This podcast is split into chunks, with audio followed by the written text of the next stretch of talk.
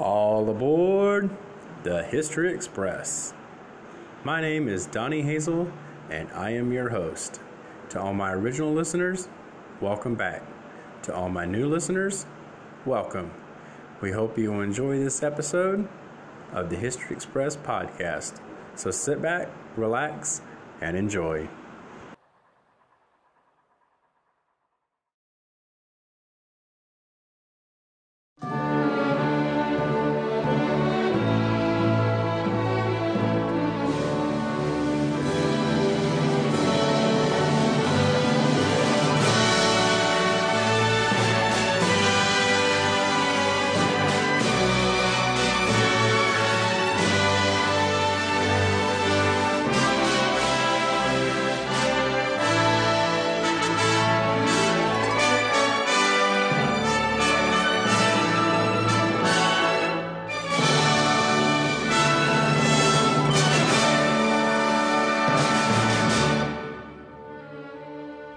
This is a story about power, love, triumph, tragedy, and honor.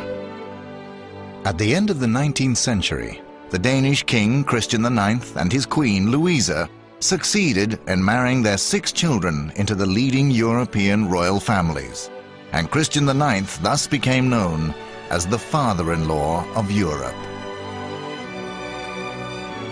Today his descendants are all over Europe, and these royal descendants have quite exceptionally chosen to come together and talk about their family's incredible story. A tale that they know from letters and diaries, and from the stories that have been passed down to them through the generations. In addition, the family has also made private photos and films available, many of which have never been shown publicly. When the father-in-law of Europe invited his children, his sons and daughters-in-law, and his grandchildren to Denmark every summer, they came without fail, and from places as varied as England, Russia, and Greece. The whole royal families of Europe used to assemble in Fredensborg, and uh, the story goes that they were walking through the park, and they met an elderly gentleman who was lost. And he asked, uh, how does one get out of this park? And the king said, just follow us. And he noticed this very happy family joking and laughing. And when they came out of the park, he thanked them and said, uh, Who have I the pleasure of talking to? And the king said, Well, I'm the king of this country, and uh, that's my eldest son, the crown prince. That's my second son, the king of uh, Greece. That's my grandson, the Crown Prince Constantine. And then that's my daughter, the Queen of England. And that's my other daughter, the Empress of Russia. And my third daughter, the Duchess of Cumberland. And the man was very happy, and he took his hat off, and he said, And my name is Jesus Christ, and walked off. In the following programs, we'll look in detail at Christian IX's children and their spouses, and we'll follow their descendants down through to today, where they can be found in practically all of Europe's royal houses. But now we're going to meet three children who all had a major influence on European history. They were born at almost the same time, and they later became famous as Queen Victoria of Great Britain, Tsar Alexander II of Russia, and King Christian IX of Denmark.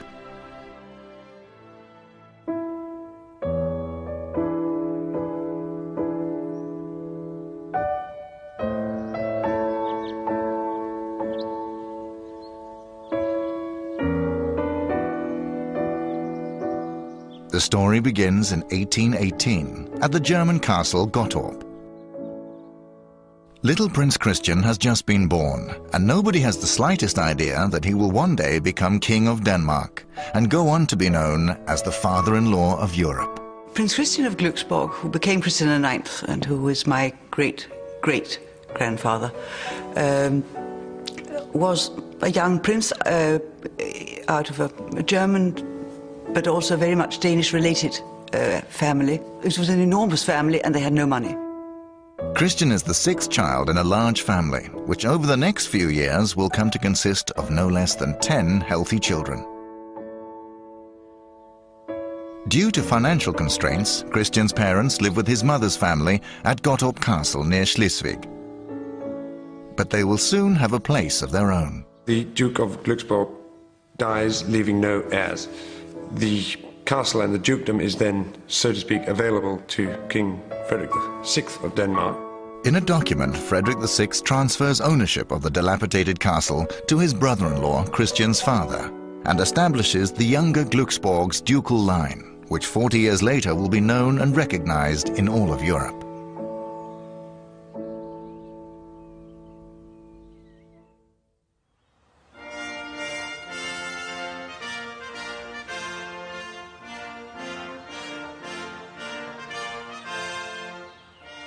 Following year, there is much joy in the great power Britain when a little girl is born in Kensington Palace. The girl, Victoria, has been born in unusual circumstances. George IV, her uncle, had only one daughter, Princess Charlotte, who died in childbirth. So suddenly, George IV realized that there was no heir to the throne, no child. So he asked all his brothers to drop the old mistresses and illegitimate children, because they were everywhere illegitimate children and mistresses, and to marry quickly and to have prince or a princess. So they all obliged, rushed to Germany, found German princesses not extremely beautiful, but I mean, they could still have children, and it was a race who would have the first child. Three brothers married at the same time, yet it is the middle brother, the Duke of Kent, who first produces a healthy child. He has married a princess from the house of Saxe-Coburg, and together they produce a daughter, Victoria. When she uh, was born, they were starting to have a colonial empire. Uh, not much. When she died, she was ruling over half of half of the world. Princess Victoria in Britain, Prince Christian in Germany, and Grand Prince Alexander in Russia are born in a time when the Industrial Revolution is beginning to spread from Great Britain to the rest of Europe. It is a development that brings prosperity to those that own the mines and the factories, and hard times for the many workers.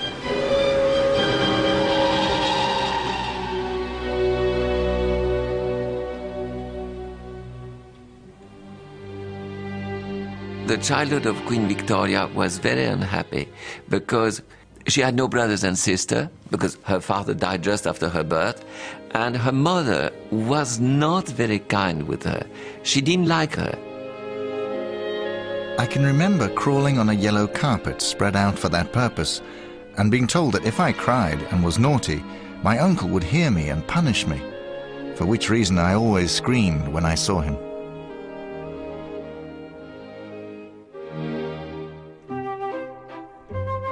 Age 13, Victoria starts to keep a detailed diary, which she will continue with for the rest of her life. At 14, she describes her first royal ball. The doors were opened, and the king, leading me, went into the ballroom. I danced in all eight quadrilles. We came home at half past 12. I was very much amused.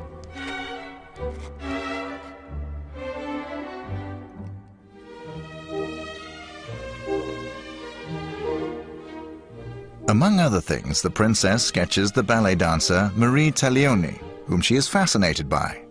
Taglioni is the first dancer to complete an entire ballet on point. This happens during a performance of Les Sylphides, which hails the start of the Romantic era in ballet.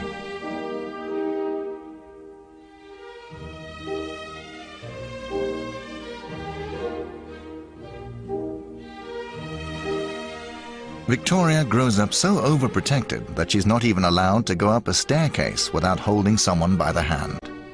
She uh, remained in the same room as her mother until she was about, in fact, until she got engaged when she was 17 or something. Not only in the same room, but in the same bed. Uh, and uh, it was a quite a restrictive upbringing.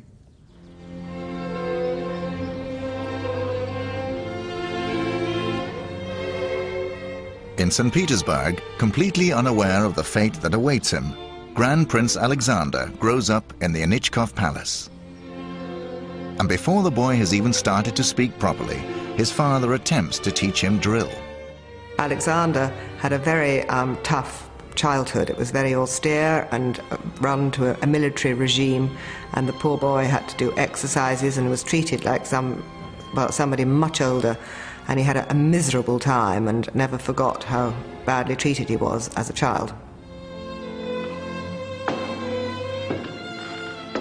Alexander's uncle, the Tsar, dies suddenly in 1825. And because there are problems with the line of succession, seven-year-old Alexander receives a shock when he discovers that his father has agreed to let himself be proclaimed as Russia's new Tsar, Nikolai I. For this means that the little boy is now next in line to rule the enormous Russian Empire.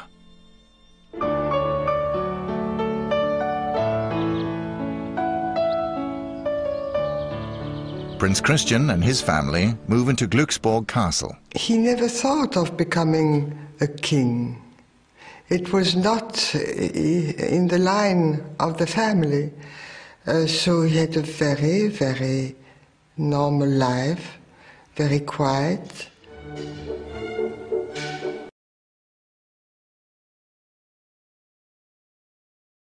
House full of siblings, Christian's childhood is far from boring. And according to his brother, Prince Hans, he and Prince Christian often got a thick buttered slice of bread to eat between meals when they were feeling hungry. We stood on either side of the doorway, and when our sister Louisa came in, we slapped the buttered bread onto her cheeks.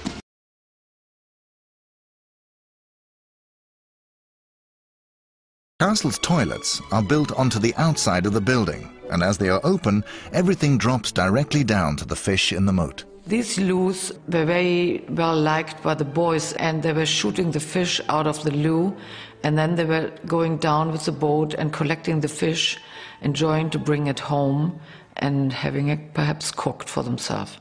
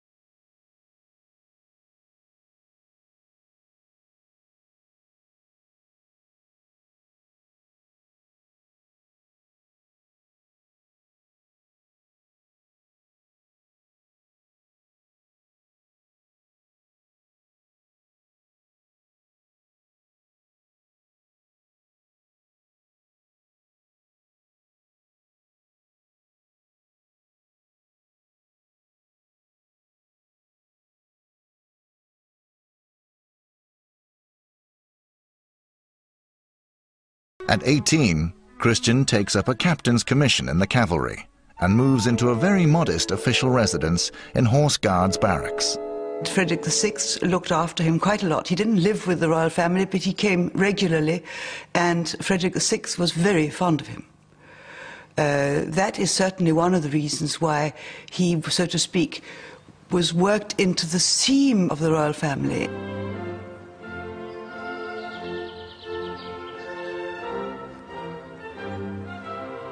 Shortly after Victoria's 18th birthday, her uncle, the king, dies. At six in the morning, the princess is fast asleep when her mother comes and wakes her. And she said, quickly, uh, put your dressing on and go downstairs. And Victoria, the not knowing but guessing what happened, and she came downstairs and she saw the Prime Minister, Lord Melbourne, and the Archbishop of Canterbury, and they knelt in front of her and said, You are the Queen. I am very young, and perhaps in many, though not in all things, inexperienced. But I am sure that very few have more real goodwill and more real desire to do what is fit and right than I have. She was surprised, frightened, but yet very. At once she took things in hand, and her mother wanted to interfere at once, say, You must do this, you must dress this way, you must do that. She said, No. Now I rule. The 18 year old Queen Victoria moves into Buckingham Palace, which for the first time becomes the royal family's preferred residence in London. And the coronation takes place the following year. Christian was 20 years old uh, when he was sent by Frederick VII to uh, Queen Victoria's coronation. And he was very aware that she was looking for a husband because she was also his age. And therefore he decides to buy uh, new clothes and hoping maybe that could be a sort of an eye catcher for her.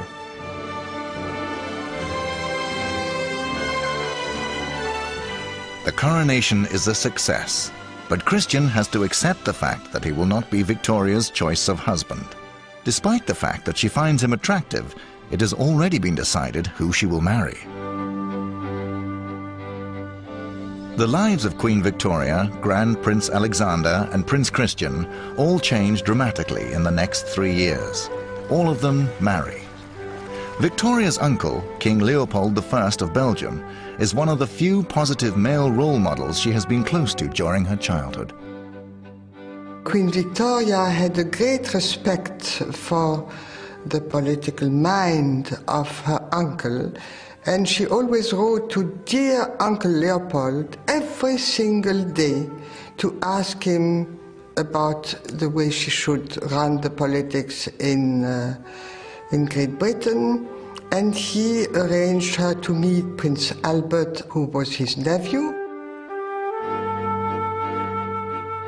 20 year old Victoria wants to marry someone she loves and is therefore not pleased when a meeting is arranged between her and her German cousin, Albert. Yet the meeting results in everything falling into place, and Victoria is not long in coming to a decision. She proposes. We embraced each other, and he was so kind, so affectionate. I said I was quite unworthy of him. He said he would be very happy to spend the rest of his life with me. He seemed so happy that I really felt it was the happiest, brightest moment of my life.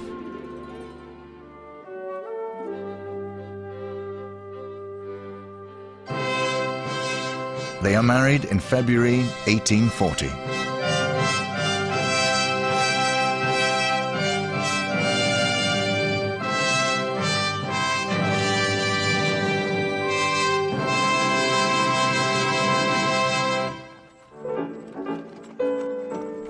1838-39, the charming Russian Grand Prince Alexander spent 16 months traveling around, getting to know Western Europe.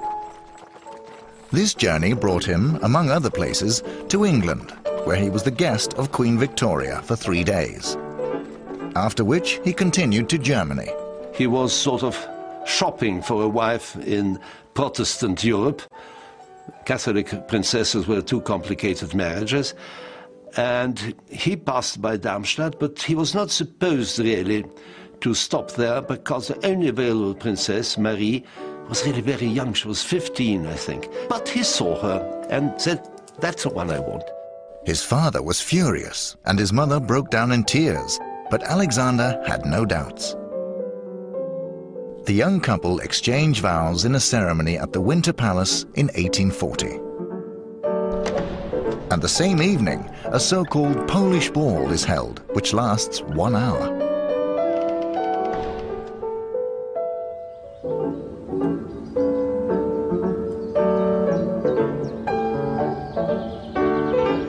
In Denmark, Prince Christian proposes to the beautiful Danish-German princess Louisa of Hessen.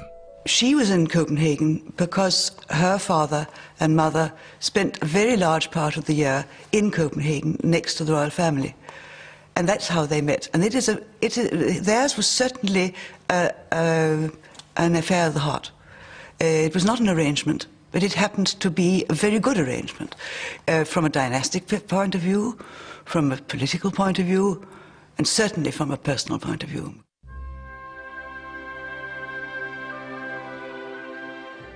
As Christian is still just a poor officer, the wedding does not create a huge amount of interest.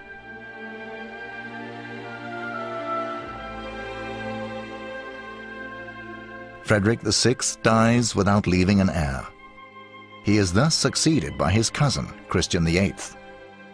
By the time uh, Christian VIII was a king, it was already getting a little bit dicey, to put it in a modern way, who would, in the long run, would take the succession uh, to the uh, Danish throne. King Christian VIII's son, Frederick, who is meant to succeed his father to the throne, has a problem. He cannot have children. Thus, the king has only one real choice to transfer the line of succession to his sister, Princess Charlotte. She has two children, a son, Friedrich, and a daughter, Louisa, who has just recently married Prince Christian. Friedrich is married to a Russian Grand Duchess, but when she dies in childbirth, he seeks comfort in his mistress, thus undermining his position as heir. Meanwhile, in the Duchy of Schleswig-Holstein, the Duke of Augustenborg is of the opinion that he ought to be the first in line to the Danish throne.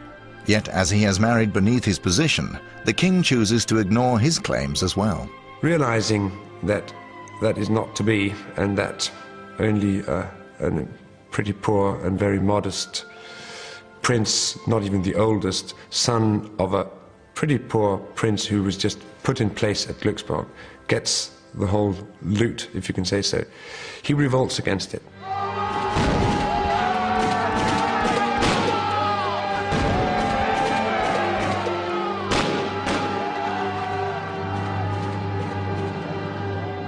The origins of the Three-Year War, which breaks out in 1848, are extremely complex, but as it was later said, There are only three people who know this, uh, understand this question. One went mad, one is dead, and the third has forgotten all about it. As commander of the Horse Guards, Prince Christian is unreservedly on the side of the Danes, but his three older brothers are fighting for the enemy. Christian was in the army in Denmark, so he had to be with the Danish people.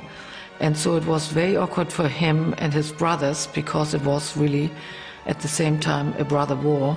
The Prussians support the rebels, but the Danes nonetheless manage to maintain their position until Russia forces Prussia to sue for peace in 1850, and Denmark comes away from the war victorious. Christian VIII is dead, and his son Frederick VII is now Denmark's king.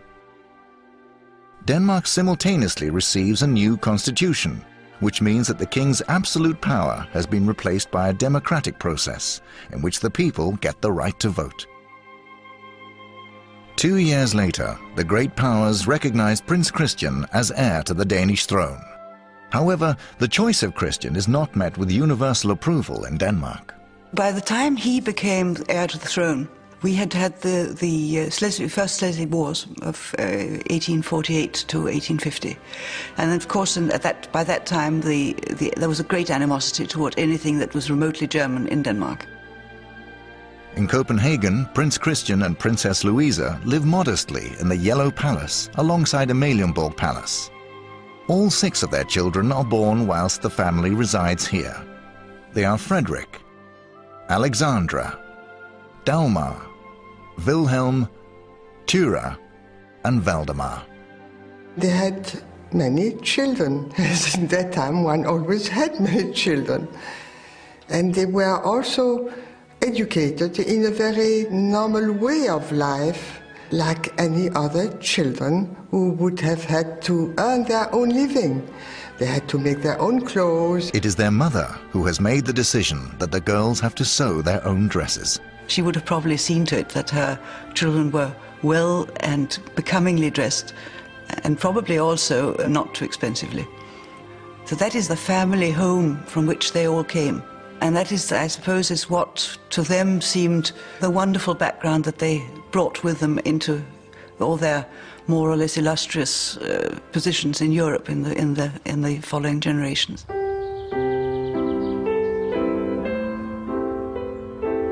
In Great Britain, Queen Victoria is wonderfully happy with her husband, Prince Albert.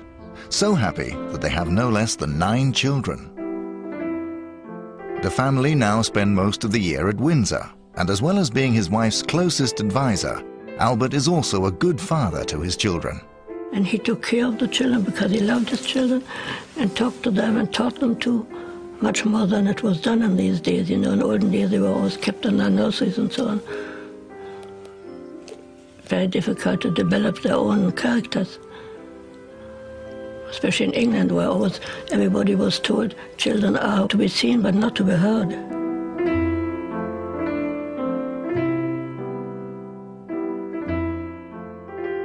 Throughout her life, Victoria has recorded her surroundings in drawings and paintings, and she produces many pictures of her children. And the boys all have to wear dresses until they're about six years old. When Queen Victoria ascended the throne, the English monarchy was not at all well considered in Europe because her uncles had accumulated so many scandals and they were so debauchee. they were drunkards, they were debauchee, they had debts, they had mistresses. One, even George IV, was bigamous. I mean, he was twice married at the same time. That everyone considered the English monarchy as the last one. I mean, it was a, a horror and a, a endless fountain of scandals. However, Victoria, who does not do anything without first gaining her husband's permission, behaves quite differently. She invented that style, the Victorian style, which is also a kind of ethic. It's a moral way of life, uh, very severe, very austere.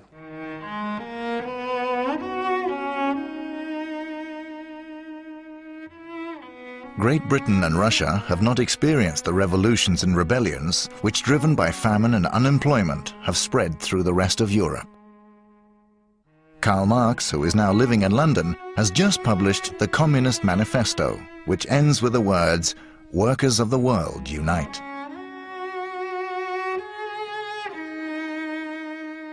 As a result of a rapid industrial development, over half of Great Britain's population now live in cities.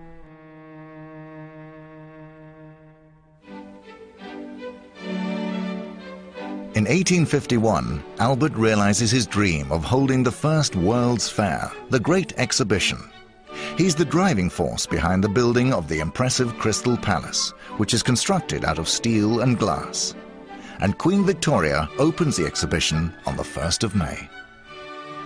The vastness of the building, with all its decorations and exhibits, and my beloved husband, the creator of this great peace festival, uniting the industry and arts of all nations of the earth. All this was indeed moving and a day to live forever. With over six million visitors, the Great Exhibition is a great success. He was a, a great um, uh, enthusiast. Uh, if you have a look at the things he's left behind, uh, if you look at the Albert Hall, and the whole area there and all these museums. Uh, the Natural History Museum, the Science Museum, that's all Prince Albert.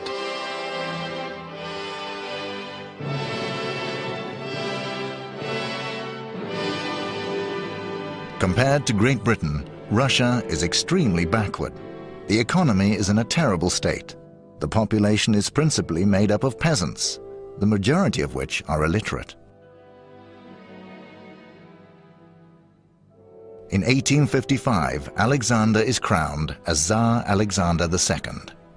When he ascended the throne, Russia was actually in a war, in the Crimea War, where he were fighting both the English and the Turks and the French. Russia wishes to strengthen its position in the Balkans to secure access to the Mediterranean. But at the peace of 1856, Russia must take the role of the defeated party. Several hundred thousands have lost their lives in the fighting. The defeat and the country's massive poverty lead Alexander to concentrate all his energy on a radical reform program. He was my favorite Tsar. The reason is quite simply because he was a, uh, a Tsar looking for something to do for his people.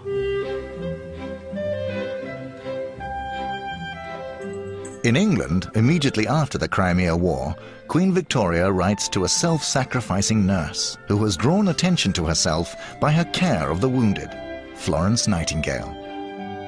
It will be a very great satisfaction to me when you return at last to these shores to make the acquaintance of one who has set so bright an example to our sex. A couple of years later, Victoria's oldest daughter marries the Prussian crown prince, and together they have a son, Wilhelm, who will later become known as Kaiser Wilhelm II. He was her first grandchild, of course, which is very important. And I think she liked him very much. And he, he doted on her. And uh, he was not much loved by anybody in the, in the rest of the family, of course, because he was very difficult. He must have been a, a very difficult character. It's also about time that a suitable match is found for Edward, their oldest son and heir to the throne. Victoria studies the photographs of a large number of German princesses, but is not impressed by what she sees. Danish Prince Christian, meanwhile, has a daughter. Queen Victoria pointed her eye towards Denmark and found that uh, Alexandra was a very good, um, eligible young lady who was uh, suitable for, for Edward at that time. But nevertheless, he had also heard that the, um, the Russian court had the same ideas or were also in, um, in search for an, an heir. Victoria, therefore, hurries to get hold of a picture of Alexandra. She studies the picture in detail, and even though she thinks that the princess's brow is a little low and that her nose is a little too long, she is clearly a better choice than all the other candidates. But a tragic occurrence means that all plans of marriage are put on hold. Albert is just 42 years old when he dies from typhoid. I stood up, kissed his dear heavenly forehead, and called out in a bitter, agonizing cry, Oh, my dear darling, and then dropped on my knees in mute, distracted despair, unable to utter a word or shed a tear. It was a catastrophe to her. She was completely traumatized by the fact of, of, of losing her husband. She felt completely lost, and uh, I think she must have had terrible problems. When Prince Albert died in 1861, Queen Victoria went into deep mourning for the rest of her life and always wore black. And um, uh, for the first two years after his death, uh, life in, in London and in England was very, very somber and very quiet. There were no parties, there were no activities of any kind whatsoever.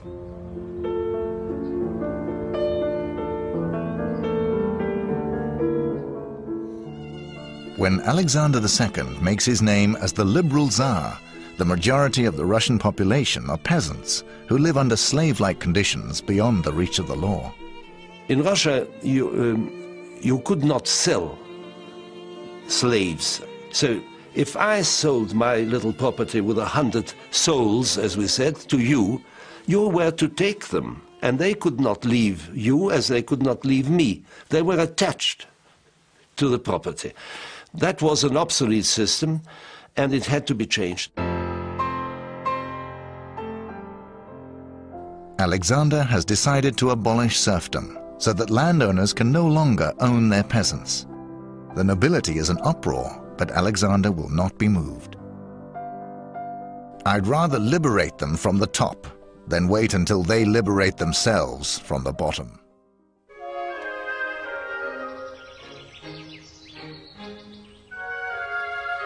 The year 1863 results in major changes in Prince Christian's life. His daughter, Alexandra, finally marries Edward, the heir to the British throne. The ceremony takes place in St. George's Chapel at Windsor, but the thoughts of the British Foreign Secretary, a guest at the wedding, are elsewhere. The Greek throne has suddenly become vacant, and the great powers cannot agree on whom to put forward as the new Greek king. Yet during the wedding reception, the Foreign Secretary catches sight of Princess Alexandra's 17-year-old brother, Prince Wilhelm. And a few weeks later, the Greek National Assembly elect him as their new king under the name of George I.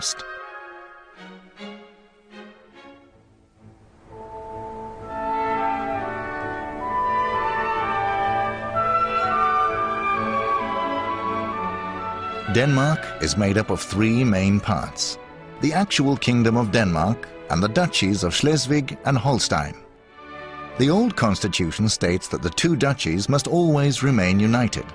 However, Frederick VII is keen on absorbing Schleswig into the kingdom proper, whilst letting Holstein remain a duchy under the Danish monarchy. Prince Christian, with his knowledge of the German way of thinking, meanwhile advises against such a change in the constitution. He foresees that this will be a red rag uh, on, uh, on the German states, uh, which at the time were still 30 different uh, duchies and, and uh, kingdoms. Yet in 1863, the Danish king gets the proposal approved, and catastrophe strikes. Frederick VII dies without having signed the official documents. And the 45-year-old Christian now succeeds as King Christian IX. He is immediately placed in a desperate situation. On the one hand, he fears the consequences of signing the new constitution. But knowing that, that if he didn't do it, uh, there would be a lot of turmoil at, the, in, at home in Denmark, and uh, some even predicted that there would be a sort of major uprising. Christian concedes after only three days and signs. But he adds that he fears that the new constitution will lead the country into misfortune. The fateful signature immediately provides Prussia's newly appointed head of government, Bismarck, with a reason to declare war on behalf of the German Federation.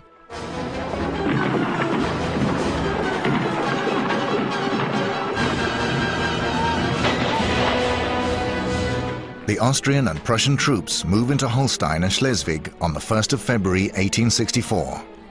57,000 men with breech-loading rifles and precision cannon completely overwhelm the modest Danish forces. The war ends later the same year, and Christian is in despair. To him, it's the devastation of within his first year of reign, he's lost a third of his country, and the future is very, very uncertain. After Christian becomes king, he moves from his modest home to Amalienborg Palace, which consists of four nearly identical palaces. I think they got into the palace which we now call Christian IX's palace, and which is actually the one which I'm living in now. They were uh, very simple and very humble, and being the same with everybody. They lived uh, at the royal palace uh, as anybody would, li would live in a normal house, which means that they had uh, contact with everybody. They were both remarkable people. Not uh, particularly brilliant. Neither Christian IX nor Queen Louise were brilliant people, but they were people who, who knew what they stood for, and they were completely sound. They had no uh, fancy ideas. Uh, they were unassuming. Yet Queen Louisa has hidden talents. She always remained behind her husband, leaving him being uh, the king, the ruler. But she was, I think, the great personality and the mastermind behind politics, behind the monarchy, behind the family. And Louisa is unusually fortunate at arranging good marriages for her children. Alexandra is already married off to the future King of Great Britain. And now her next daughter, Dagmar, is to marry Russia's coming Tsar, Alexander III. The sumptuous wedding is held in St. Petersburg, yet the parents of the bride are not amongst the guests. Christian IX and Queen Louise were unable to attend uh, their daughter's uh, wedding because they didn't have the, the, necessary money to give a big enough show amongst the other royal courts of um, Europe. And they felt it was better that they um, stayed away. In the Winter Palace, Dagmar's in-laws are having problems.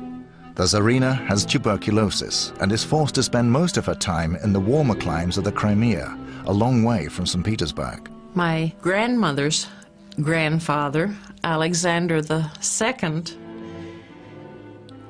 he had a mistress while he was married to Empress Maria.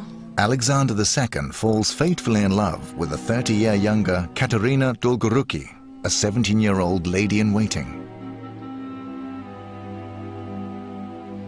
As the Tsar's mistress, she is installed in a palace in St. Petersburg, where over the following years he spends many evenings. But then the assassination attempts against Alexander begin, and his wife becomes nervous for the safety of her husband as he travels in town. When she really realized that her husband was in danger, she told him to bring Katya Dolgoruki and her children in the palace. And arrange, they arranged an apartment of her in the higher reaches of the palace so the Tsar would not have to leave the palace and risk his life in the streets of Petersburg. I don't think a wife can do more than that. That's true love.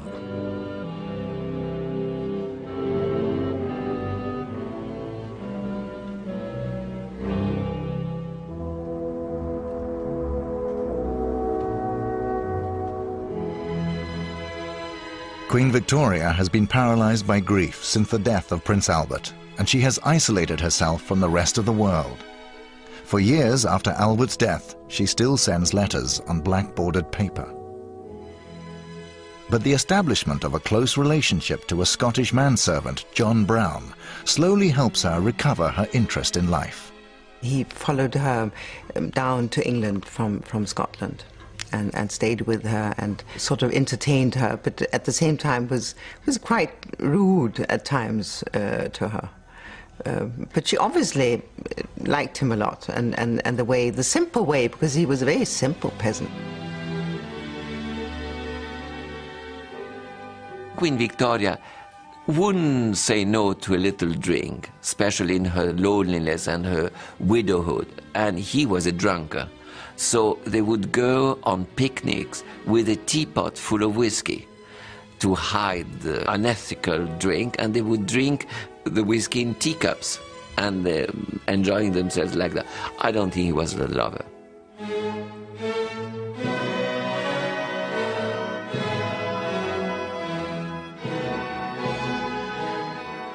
Queen Victoria was very respected. They were scared of her, actually, I think family was, was a bit scared of Queen Victoria.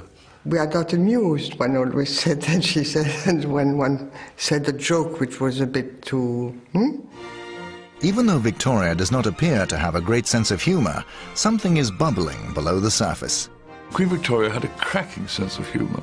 She was at Windsor dining, and she was sitting next to an old, very deaf admiral who went on and on with some story about a ship which had sunk off Portsmouth. And the Queen, trying desperately to get him off the subject, asked him about his sister. And he, mishearing, said, Well, we had to turn her over, examine her bottom, and give her a good scraping. So whereupon Queen Victoria disappeared into her napkin, howled with laughter, tears rolling down her cheeks.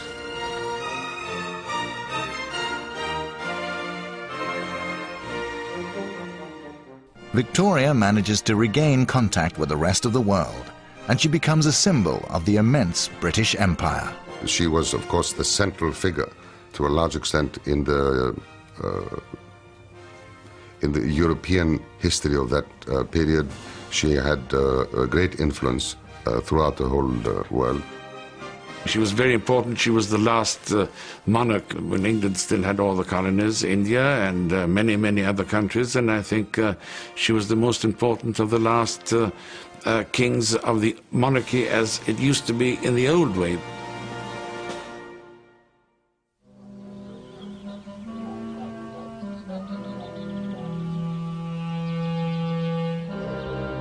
In the Winter Palace, the Russian Empress succumbs to her fatal illness while the Empress was dying on the first floor of the Winter Palace in St. Petersburg, she could hear the children of the mistress running on the floor above her room.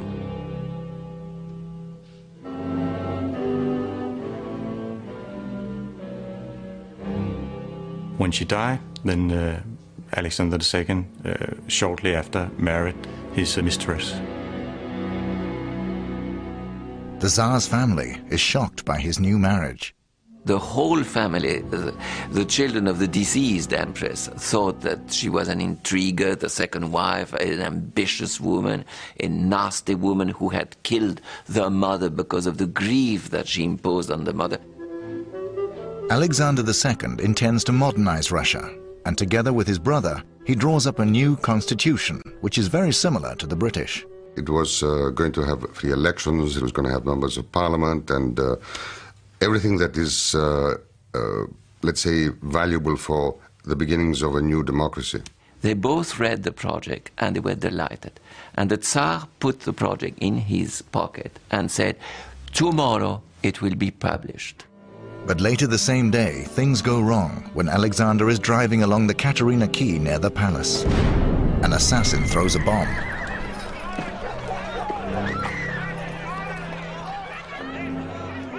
The bomb exploded some meters from the carriage and did not even hurt the emperor, but killed one or two Cossacks that were uh, following the carriage. The guards asked the emperor to uh, remove himself from the scene as quickly as possible, but he wanted to go and give assistance to the people who were wounded or killed. And then there was another anarchist who dropped a second bomb, and that killed him. And they found in his uh, coat the new constitution of Russia the same day his son, now Alexander III, is declared as the new Tsar, and Christian IX's daughter is now Tsarina of Russia. He took out the project of a constitution out of the pocket of his father and torn it to pieces, and that was the end of any project of reform and to have a constitutional monarchy in Russia. It's one of the big ifs of history what would have happened if Uh, uh, Alexander II had been successful in uh, putting forward the new uh, liberal constitution of Russia.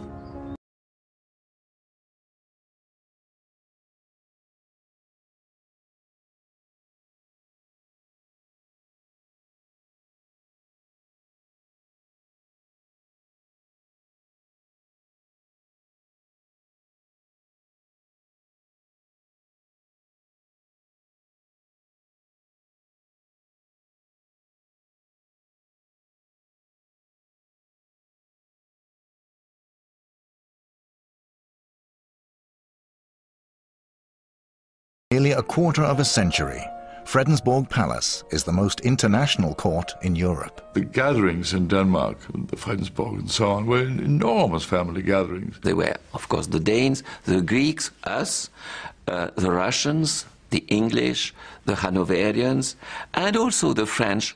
They loved to talk together because uh, at that time it, traveling was quite uh, something. It was far, there was no planes. So when they gathered, they had many, many things to talk about.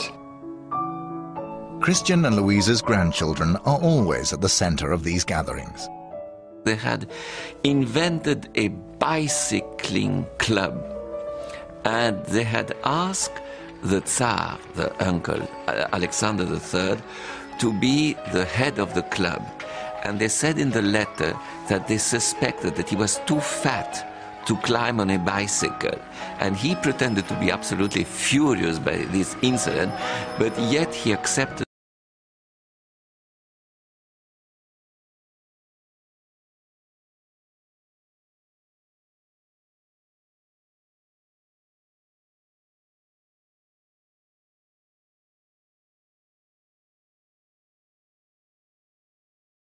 Becomes a tradition that the palace guests scratch their names into the windows with a diamond. But some write more than just their name. One says, um, that's what you are, just an old pig. And then the other one next to it writes slightly different writing with a drawing of a cat. Cat's bottom, that's you. Christian's daughter, Alexandra, always turns up with numerous suits for her father but the king prefers to wear his old familiar clothes, so his wardrobe ends up containing countless number of suits he never wears.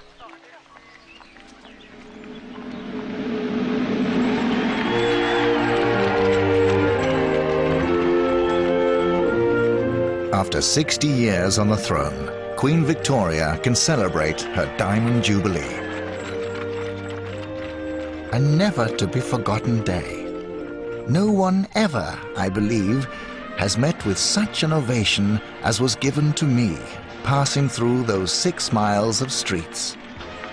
Before leaving, I touched an electric button by which I started a message which was telegraphed throughout the whole empire.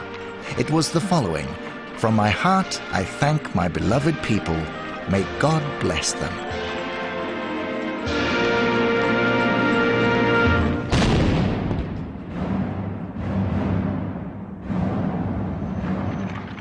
Four years later, in 1901, Queen Victoria dies, aged 82.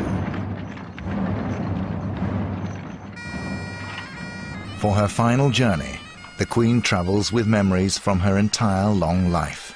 Everything from rings, bracelets and necklaces to handkerchiefs and photographs. Fulfilling the wishes of his Queen, her doctor places a photo of her friend, John Brown, in Victoria's hands.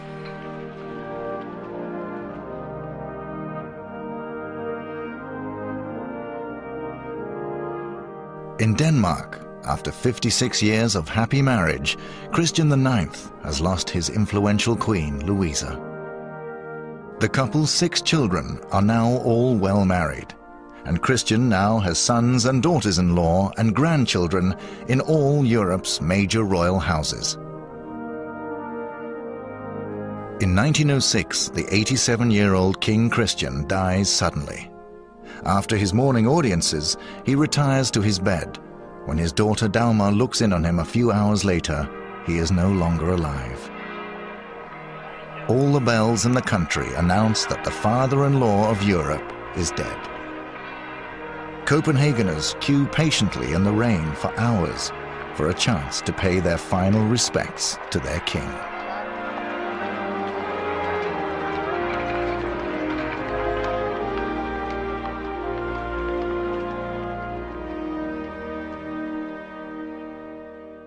In the following programs, each episode will focus on one of Christian IX's children, and we will follow their and their descendants' lives up to the present-day royal family.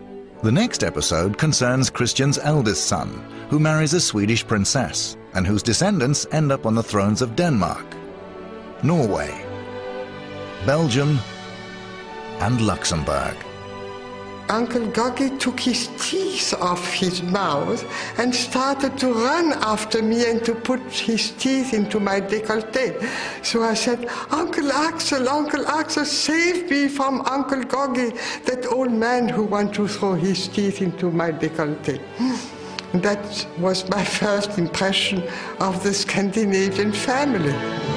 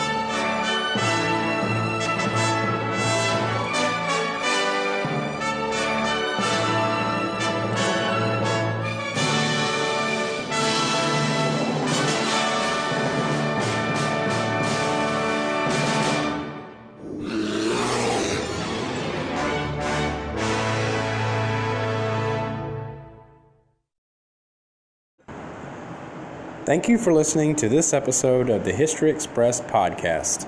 If you enjoyed this episode, then please look in the show description notes for a link that will allow you to help support the podcast.